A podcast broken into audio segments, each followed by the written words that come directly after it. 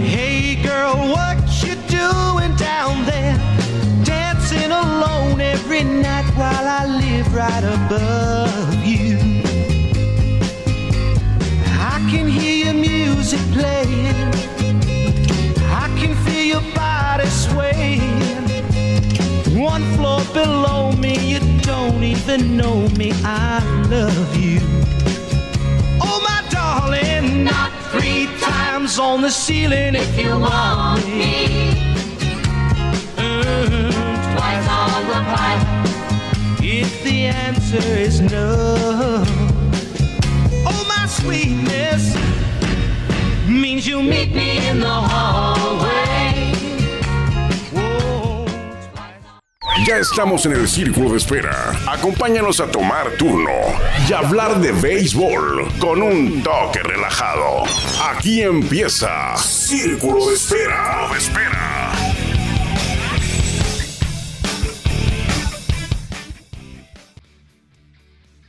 ¿Qué tal? Buenas tardes. Gracias a Jorge Niebla del Caifán por la introducción, la mejor voz de un estadio de béisbol, de béisbol perdón, en México y tenemos el privilegio de que él sea el encargado de abrir la puerta de este espacio que hacemos con mucho gusto de lunes a viernes a través, lo transmitimos en vivo, a través de la número uno, la 104.9 frecuencia modulada en Tijuana, totalmente en vivo de lunes a viernes y también nos puede encontrar. En el caso de que usted no nos pueda escuchar en vivo, apúntele ahí, o yo creo que usted tiene muy buena memoria, lo puede hacer en Spotify, ahí está nuestro podcast, que no es un podcast en sí, es este espacio de radio empacado como podcast, ahí lo puede encontrar con el nombre de Círculo de Esfera Radio, yo creo que andamos por ahí de los 700 episodios. Un servidor Armando Esquivel le agradece como siempre que nos permita que lo acompañemos a hablar de béisbol en esta media hora por allá en Tijuana. Yo me encuentro con los micrófonos de la número uno en la heroica Puebla de Zaragoza.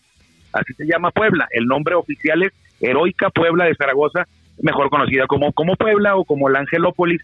¿Por qué estoy yo acá? Porque aquí están los toros de Tijuana, que hoy tuvieron práctica, duelo interescuadras, y mañana tendrán un duelo de preparación contra Pericos de Puebla. Ojo, este no es del torneo Interliga, sin embargo, va a ser televisado el esfuerzo de los Toros de Tijuana para llevar a todos los aficionados las acciones de la pretemporada de la puesta en- a punto del equipo. Mañana el jueves a la una, a la una de la tarde, y lo podrá usted ver a través de Toros Network, es el canal 078 de Easy, y también, eh, para más comodidad, otra opción para usted en la plataforma Facebook de Toros de Tijuana, por ahí va a ver, poder ver usted mañana el duelo de práctica. Mañana los Toros eh, entrenan, tienen el duelo de, preparación y de ahí del estadio Hermano Cerdán eh, viajarán a la Ciudad de México para ah, llegar y terminar con el torneo Interliga, lo que es su, su fase de preparación, su pretemporada, y estar listos para el próximo 21 de abril,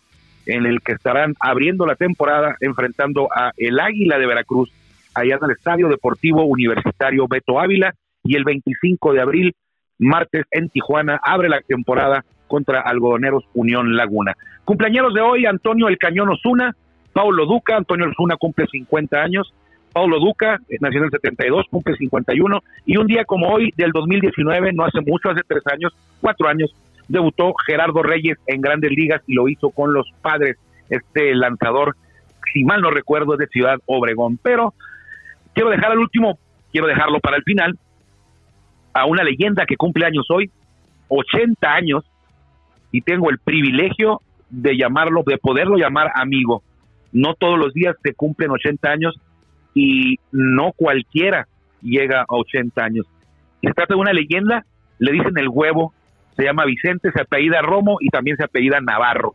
Vicente el huevo Romo cumple hoy 80 años, nació un 12 de abril de 1943, es eh, sin lugar a dudas el mejor pitcher mexicano que ha visto nuestro país en las ligas mexicana de béisbol y mexicana del Pacífico.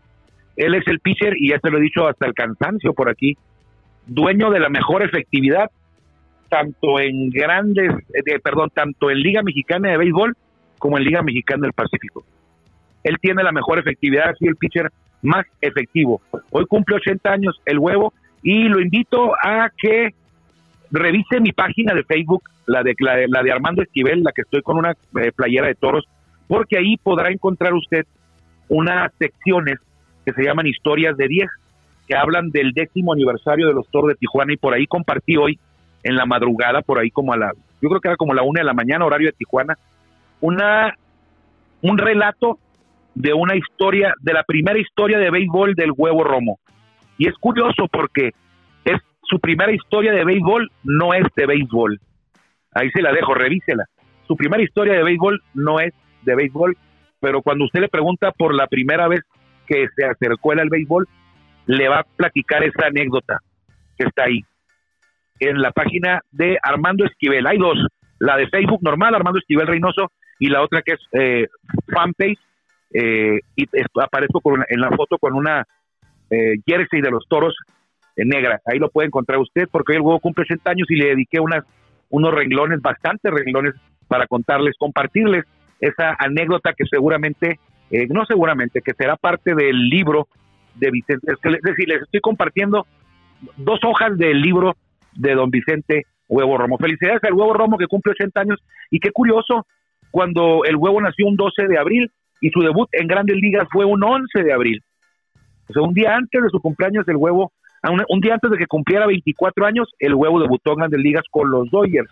El sí eligió bien con los Dodgers, que ayer perdieron los Dodgers y ayer ganaron eh, los padres de San Diego. Hoy ganó Urquidi, por cierto, jugó temprano Astros contra Piratas allá en Pittsburgh y Urquidi eh, lanzó seis entradas en blanco, dos hits, una joya, eh, dos ponches, tres bases por bolas y con su victoria Urquidi es la primera del año, llegó a 25 en su carrera, lo que le sirve, lo que le alcanza para superar a Oscar Villarreal, que en su carrera de grandes ligas tuvo 24 y le dio alcance, empató, emparejó a Fernando Salas y a José Silva con 25 victorias, las que tiene ahora eh, José Urquidi, el mazatleco o mazatlense eh, José Urquidi con los Astros de Houston que debieron de haber ganado porque yo yo sé por ahí de una hora vi que iban 5-0 en la octava por ahí y contra Pittsburgh, o sea que no creo que hayan regresado los Piratas. No, no es por estar demeritándolos, pero no no anda muy bien Pittsburgh ni Rojos eh, que otro equipo no anda muy bien tampoco, a Oakland, por favor, por Dios, pero bueno, otro, otro mexicano que ayer le fue muy bien, que despertó con el bat, eh, ya era hora de mi, mi, paisano, eh, Alejandro Kirk disparó ayer su primer cuadrangular en la temporada 2023, se lo dio a los Tigres de Detroit y con ese cuadrangular Alejandro Kirk le da alcance a Cristian Villanueva con 24 en su carrera, tiene 24 Alejandro Kirk. Y lo que quiero destacar aquí es que el paisano Alejandro Kirk se convirtió con este cuadrangular en el catcher mexicano con más honrones en grandes ligas. Parecen pocos, ¿verdad? Pero es el catcher mexicano con más jonrones en grandes ligas. Tenía 24 Alejandro Kirk, tenía 23 Alejandro Kirk y estaba empatado con Alex Treviño, el regiomontano. Alex Treviño y Alejandro Kirk tenían 23 y ayer con su cuadrangular Alejandro Kirk llega a 24 y lo supera, lo deja atrás y se convierte en el catcher mexicano tan pronto en su carrera eh, con más cuadrangulares en grandes ligas. Es cierto, es cierto, ayer platicaba con un colega y me decía, colega, pero es que Alejandro Kirk no todos los juegos ha estado de catcher. Habría que ver en cuántos jonrones pegó jugando como catcher.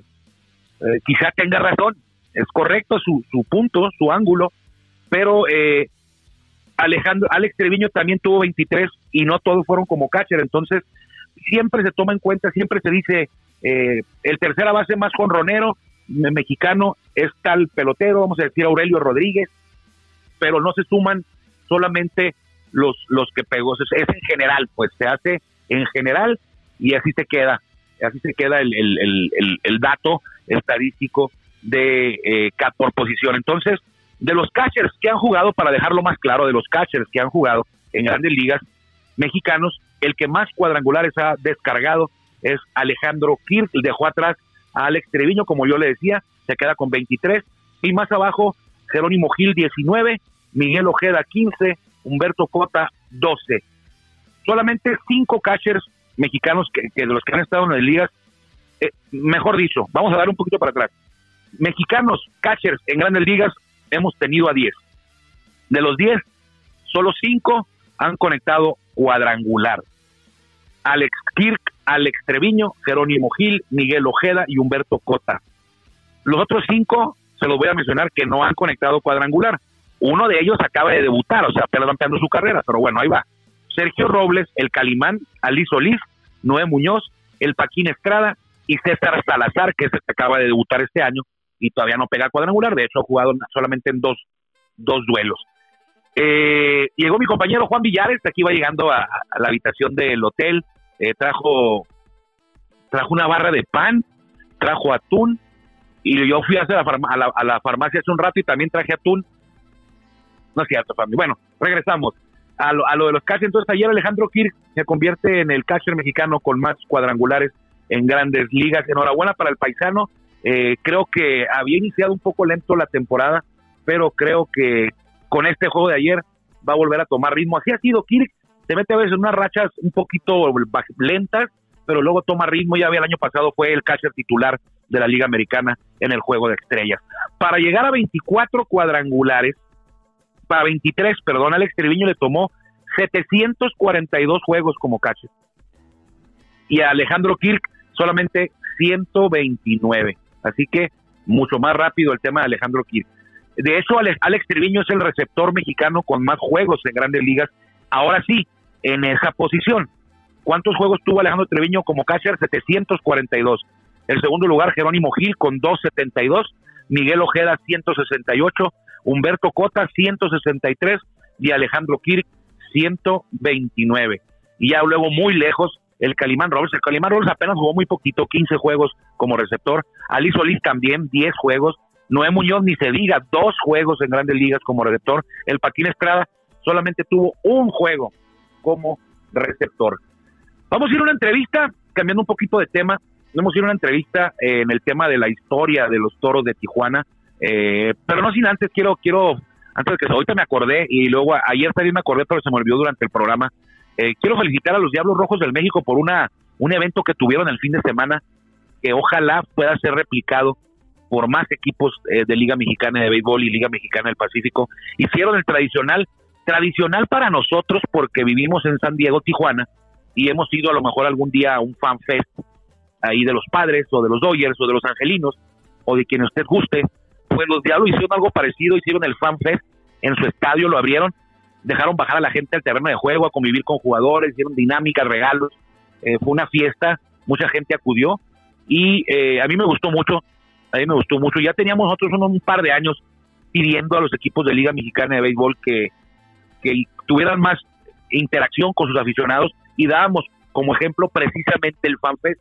Creo que los Diablos fueron los únicos que nos hicieron caso, la verdad no creo que nos hayan escuchado, pero se cumplió un deseo que teníamos de ver un FanFest y estoy convencido de que varios equipos lo vieron y lo van a replicar el próximo año. Ojalá que así sea. Aquí no es de que quién lo hizo primero y le están copiando, olvídese de eso, olvídese de eso. Aquí hay que seguir los ejemplos positivos, los casos de éxito hay que seguirlos y creo que esto que hizo Diablos eh, debe, debe ser replicado. Así que una felicitación, hicieron un fanfest eh, guardando proporciones al estilo de, de grandes ligas.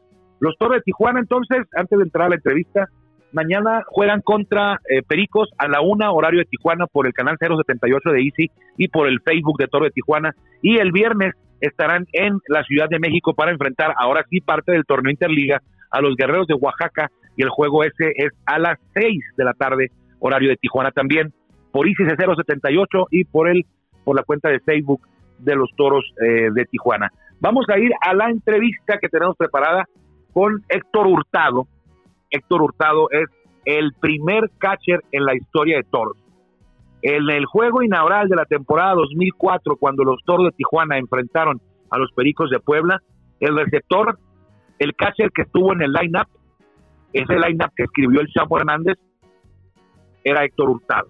Entonces, vamos a dejarle esta entrevista con él. Precisamente, fíjese, la pudimos hacer la entrevista en el lugar de los hechos, en el Estadio Hermano Cerdán, ahí fue, ahí fue el primer juego en la historia de los Toros de Tijuana. Así que, producción, vamos a escuchar las palabras de Héctor Hurtado en relación a los 10 años, a la primera década, al décimo aniversario de los Toros de Tijuana. Adelante, producción, por favor. Historias de 10, 10 años, una década de Toro de Tijuana, y me da mucho gusto tener como invitado hoy, le agradezco por su tiempo porque está por principiar aquí el, el juego de los, de los Pericos de Puebla, con el manejador de Pericos, Héctor Hurtado, quien estuvo en ese primer juego de los Toros de Tijuana en su historia. Héctor, y precisamente fue en este parque. ¿De qué te acuerdas de ese día? Bueno, muy bonito recuerdo, ¿verdad? Me acuerdo claramente de ese juego, primer juego de los Toros de Tijuana que regresaban eh, de Laredo, si, si ese fue la concesión que la prestaron para allá. Me acuerdo mucho de don Leo Posadas, de Carlito Hernández, de los compañeros que estaba Liceo Garzón, que era el otro catcher. Y me acuerdo cuando yo alineé, sí, alineé, ese día perdimos, me acuerdo con 8 o 9 carreras por cero. Sí. Pero fue una época muy bonita, eh, un estadio aquí que estaba muy lleno, me acuerdo, nunca se me olvida. Después regresamos nosotros a, a Tijuana y el ambiente en Tijuana pues sin igual. Y hasta la fecha, ¿no? Un ambiente muy bonito, beisbolero y, y la gente cómo se divertía, cómo disfrutaba el béisbol. Podríamos decir que lo que más te tienes en la mente es el apoyo de la afición allá en Tijuana que, que parecía que todos los días estaba lleno. Todos los días. Lo que más me acuerdo, fíjate, y no se me va a olvidar, es que a las 2 de la tarde la gente ya estaba afuera con su banda haciendo carne asada y con pancartas y eh, con casitas de campaña y la gente esperando que llegaran sus toros. Aquel de Uruguay, me acuerdo de Uruguay, Julio César Hernández, el Chapis Valencia, un equipo sin igual, un equipo muy bonito, una época, te digo, que nunca se me ha olvidado, que siempre recuerdo mis toros, los toros del 2004, cuando llegamos ahí con el señor Uribe, eh, un trato de grandes ligas, nos trataban, uh, nos sentíamos soñados. Los señores Reyes también en el área nos trataban muy bien, o sea, todo estaba muy bien, pero cuando llegamos nosotros a, a Tijuana, fue un cambio muy drástico. Claro, el Laredo, el ambiente era diferente. Llegamos al ambiente de Tijuana, la gente beisbolera, gente de toda la República que le encanta el béisbol y, siempre, siempre metidos 100% en el béisbol y, y, eso nos encantaba a nosotros, lo disfrutábamos al máximo, era una fiesta, siempre, eh, hay cuenta que estabas en un carnaval, desfile de gente, desfile de todo lo que se vendía en el estadio, que hasta la fecha, ¿no? Pero, de canes. De canes, de todo, es un desfile, te digo, de personas de todo el país y que disfrutaban del béisbol, entonces, y que lo siguen disfrutando. A mí, la verdad, yo, yo lo sigo recordando y lo disfruto cada vez que voy. Tengo muchos amigos de ese entonces, de esa, de esa época, y pues ya fueron cuántos años ya, 18 años. De 18, 19 años, ya. Esa vez me acuerdo llegamos al segundo playoff, sí. como mejor perdedor y nos tocó contra Puebla, Puebla También, exactamente. ¿Tú te imaginabas cuando estabas en la y que dijeron el equipo se va a ir a Tijuana? ¿Te imaginaste que así iba a ser? La fiesta, eh, que iba a ser algo así? ¿Te lo imaginabas? La verdad no, la verdad no. Cuando llegamos al estadio me acuerdo que iba yo con Romero, con Marco, Marco Antonio, Romero, y me dijo, hey Héctor, vamos a conocer el estadio del Cerro, y que él ya había jugado ahí creo con los Potros en, la Liga Invernal, en el invierno, en el Pacífico, y me llevó a conocer el estadio y la verdad yo veía un estadio muy grande, si tampoco se irá a llenar, y se irá a llenar, y empezamos el entrenamiento y, y muy, muy rápido, muy rápido la gente se empezó a meter. Yo tengo una anécdota muy bonita ahí que, eh, cuenta, mi compañero de cuarto era, era el gordo Parra. Julio César Parra. Julio César Parra, el búfalo. Y un día nos agarraron, nos paró la policía porque andamos perdidos, nos metimos en sentido contrario, nos paró la policía. Cuando nosotros le dijimos que veníamos a jugar con los toros de Tijuana, ellos nos escoltaron hasta el estadio. y nos llevaron al estadio y todavía nos dijeron, nos vamos a esperar aquí para volverlos a llevar al hotel. De regreso. De regreso. Entonces fue algo muy bonito, la gente muy metida, te digo, nos trataron muy bien y, y, eso nunca se te olvida. Aquí el pronóstico de lluvia no falla, dijeron que iba a llover a las 7, ya está lloviendo, así que última pregunta, platícame, coméntame, como dicen ustedes, viajaban trajeados, ¿lo habías vivido antes? No, nunca. La verdad te digo, nos dieron un plus muy grande, nos hacían sentir grandes ligas, señor Uribe siempre una gran persona, un gran directivo, su familia. La verdad, fíjate, nos dieron, me acuerdo, eh, con un traje. Yo nunca en mi vida he tenido traje, nomás desde que yo me casé, de ahí no había vuelto a ponerme un traje.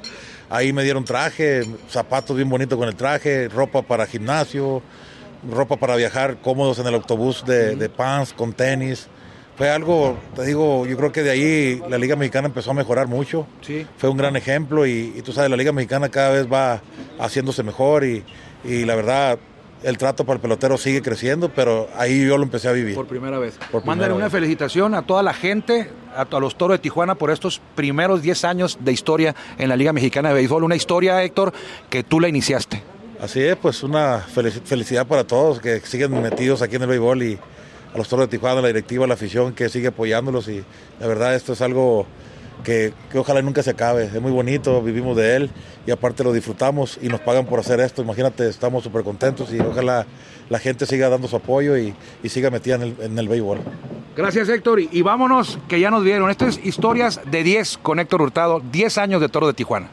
Estamos de regreso, gracias Héctor Hurtado, gracias a la producción por esta entrevista con el ahora manejador, ahora es manejador de los Pericos de Puebla, acaba de ser campeón en la Liga Invernal Mexicana, en la Serie del Príncipe le llaman a, la, a la final de la Liga Invernal Mexicana, le ganó a Monclova y como premio, creo yo, los Pericos de Puebla le dieron el puesto de manager en el equipo grande con los Pericos. Y me llama la atención porque yo, eh, de la entrevista, yo me- a mí me tocó vivir esa fiesta, yo trabajaba en aquel tiempo para el Sol de Tijuana, del grupo OEM y el Esto, y me tocó cubrir toda la temporada de los, de los Toros 2004, y ya en el 2005 estaba yo en el grupo Gili con Frontera, y ahí ya cubrí la temporada de los, de los Potros, y la ya luego la de los Toros en 2013 y 2014, y hasta el 2015 que me tocó ya cambiarme a esta trinchera y estar en el lado del, del- de los buenos. No, bueno, no, son malos aquellos, pero digo, estar del lado del deporte, del en, en el otro frente. Y recuerdo todo eso que cuenta, eh, eh, destacando el tema que dice que eh, iban manejando y no conocían la ciudad porque eran los primeros días, se metieron en sentido contrario, en una avenida, en una calle, en un bulevar, y la policía los detuvo para infraccionarlos, no, no los detuvo para guiarlos. Sin embargo, al enterarse de quiénes eran, pues en lugar de, de sancionarlos de manera administrativa con una multita ahí, eh, los acabaron escoltando al, al, al estadio del Cerro Colorado y bueno, no sé cómo, cómo pasaría ahí de que dice que los- hasta cuando salieron los estaban esperando para llevarlos de vuelta a casa. Son historias de 10 historias de los Toros de Tijuana que usted va a poder disfrutar, encontrar. Todo este año lo vamos a estar generando con jugadores como Julio César Hernández, ya lo encontramos, por cierto, vive en Guadalajara, ya dijo que está dispuesto a una entrevista. El Chapis Valencia, Carlos Hernández, Derek White, vamos a buscar a Derek White, a ver si lo encontramos. No, no lo vamos a, a ver, a ver si lo encontramos, lo vamos a encontrar. Y también ya platicamos con Alex Lidi, platicamos con el Cacao Valdés, eh, la de pronto, próximamente, yo creo que va a poner a trabajar al FAMI hoy en la tarde para que quede lista, eh, para que usted pueda disfrutar todo lo que sea, todo lo que ha sido la historia de este club. Hoy los padres jugaron tempranito, así como los Astros, eh, le dije que habían ganado, creo que ganaron, que al final quedó no 5-0, quedó 7-0, se lleva la victoria eh, José Urquidi, su primera del año y su 20, y la 25 en su carrera.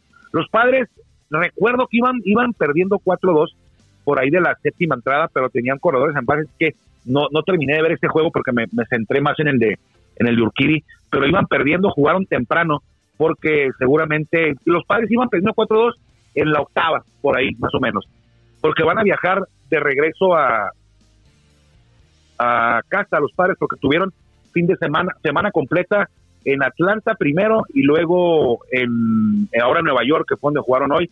Y para destacar, recuerde que hoy los Rays de Tampa Bay van a buscar su segunda, su perdón, su victoria número 12 en forma consecutiva. Se mantienen, se mantienen, perdón, invictos, llevan 11-0. Eh, nadie está invicto en Grandes Ligas, nada más solo ellos. Y hoy van por su victoria número 12. Eh, van contra Chris Hale y los Medias Rojas de Boston. Como ventaja, van a jugar en casa. Mañana los padres van a estar en el Petco Park, es lo que yo le decía, por eso jugaron temprano, porque tenían que viajar a casa para enfrentar a los marine, perdón, a los cerveceros de Milwaukee. Nick Martínez va a ser el abridor por los padres. Los Dodgers no juegan mañana, mañana es jueves. Los Dodgers jugarán hasta el viernes. Seguramente les va a tocar salir porque los Dodgers salieron, jugaron en su casa, eh, pero luego salieron de gira, pero fueron a San Francisco, está cerca. Eh, sí, van a jugar contra los Cachorros de Chicago, eh, los Dodgers el viernes, mañana no, no juegan, hay muy pocos juegos. Hoy en la tarde todavía puede usted disfrutar de algunos juegos, pero por ejemplo el duelo de hoy, hoy había un duelo, todos los días hay un juego en, en MLB, usted se mete al portal de MLB y ahí está ligados MLB TV. Usted tiene que crear una cuenta, pagar para ver todos los juegos, pero con el solo hecho de crear una cuenta, usted puede ver al día un juego gratis por su computadora, por su televisión smart, por su celular. O sea, si quiere pagar para ver, si quiere ver todos los juegos todos los días, tiene que pagar. Crear una cuenta y pagar. Pero si usted crea una cuenta y no quiere pagar, MLB TV le regala un juego diario. El de hoy, pues ya, ¿para qué le platico? Ya terminó o ya está terminando porque empezó muy temprano. Hoy regalaron el de los cachorros contra marineros. Usted lo podía ver ahí gratis, sin ningún costo, solamente haber creado una cuenta y ahí lo puede ver eh, gratis. Me acuerdo que antier el de Julio Urias fue el juego del día gratis. Es cierto, por lo regular no le van a poner el de Otani contra los Yankees, contra Aaron Judge, no le van a poner el de, el de Medias Rojas contra Yankees, no le van a poner el de Astros contra contra quien usted quiera, contra Astros, Astros contra Dodgers, se le van a poner un jueguito ahí de, de, no sé, eh, Minnesota contra Diamantes, pero bueno, de eso a nada, es gratis, a, caballo dado no se le ve colmillo, decía mi papá, entonces dice todavía, eh, el juego de hoy pues ya, ya no lo va a alcanzar, pero es una, un tip, yo creo yo sé que usted a lo mejor ya lo sabía, pero es un tip. Usted puede pagar toda la temporada, anda por ahí de qué, 200 dólares, no me acuerdo cuánto antes la temporada, todos los juegos todo el año, pero si usted eh, pues no, no puede pagar esa cantidad a lo mejor, como yo, por ejemplo, este, yo me di de alta y todo y puedo ver un juego, es fácil darse alta, nada más piden un correo, una clave y ya, y entra usted y puede disfrutar del juego. Tiene una opción aquí, por ejemplo, tiene la opción de, de ver un juego en, MLB TV gratis, y luego puede checar en su televisión los juegos de ESPN, los juegos de Fox Sports, los juegos de ahora en Imagen TV, que tiene sábado y domingo, los juegos de Televisa. Entonces, a lo mejor no ocupa usted pagar tan pagar y con estas opciones las va sumando y tiene varios caminos para llegar a los juegos eh, de grandes ligas. Cuídense mucho, vamos a seguir aquí a los toros porque ya esta mañana juegan, la temporada está a la vuelta de la esquina, eh, está cerquita ya, hoy hubo algunas bajas, por ejemplo, Guido Orozco eh, pasó a los Diablos Rojos del México prestado y se regresaron Mañana se van a regresar un par de jugadores y mañana les voy a decir quiénes eran para estar ya más seguro. Cuídense mucho. Nos saluda Armando Esquivel y mi amigo y compañero, compañero de cuarto, Juan Villares, desde la heroica Puebla de Zaragoza. Mañana seguiremos aquí para transmitir de nueva cuenta y tenemos una entrevista más para transmitir el círculo de espera, casi 700 ya. Que le vaya bien. Gracias por acompañarnos en el Círculo de Espera. Nos escuchamos próximamente. Círculo de Espera.